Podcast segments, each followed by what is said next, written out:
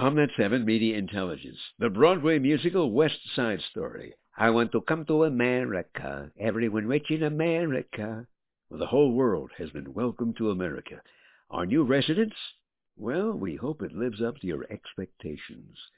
If you've been living in the streets of Venezuela or in a cell in a Mexican prison, you make it across the border. Good food, bus rides, eh, all with just a promise to show up for a court date. And by the time the court is ready to process your case, you'll be ready for Social Security. So no worries. In the meantime, you might have to find a job or at least a tent in some nice residential area in El Paso or San Francisco. Jobs in America, that's all there is. What kind of jobs? Well, you could run a computer to run the robots, or, well, let's not be cliched about lawn mowing and gardening. Although, gracias por cantando, mi césped. I know it's a lousy accent, but I am grateful. The lawn and the roof look great. Decent, hard workers. No complaints, no concerns. Might be concerned about the dude with the blood alcohol content of .25 plowing into the back of an SUV filled with kids on their way home from school. Or the one under the bridge playing with a loaded 38 police special found in a dumpster. The one with a crowbar in the subway or the club in the shadows of the parking garage the one who's been stalking you for a week. You call the police, and nothing we can do. Give us a call when he breaks into your house. Be there in a couple of hours. Personnel challenges, defunding, and all that. Maybe a little concerned about the one who's spying on Americans for foreign governments, plotting who and how to blow up or kill something or somebody. that's that's silly. We know who these people are, right? Before they come into the country, right? They've all been screened by the Border Patrol, right? Not just letting them into the country without knowing who they are, right? Right? Americans are compassionate, patient people. Suicidal, mm, not so much. You come in the front door and you're not an axe murderer, well, okay, we can talk. Start climbing to the windows, patience runs a little thin. Now, it might be late.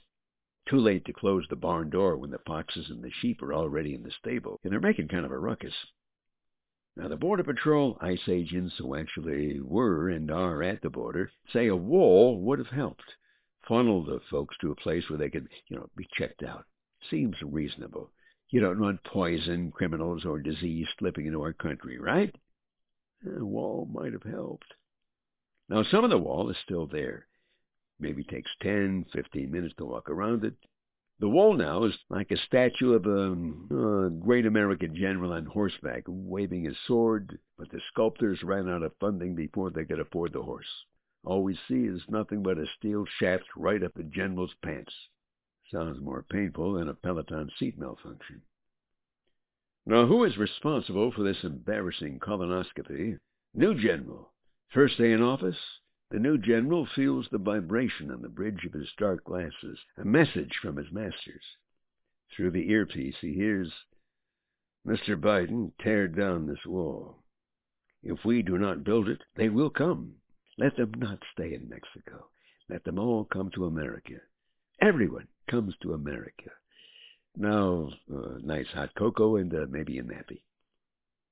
Over the border to Texas, to the ranches, the farmlands, and the mountains of Tennessee they come, ignorant of our laws and customs, our language, our spirits.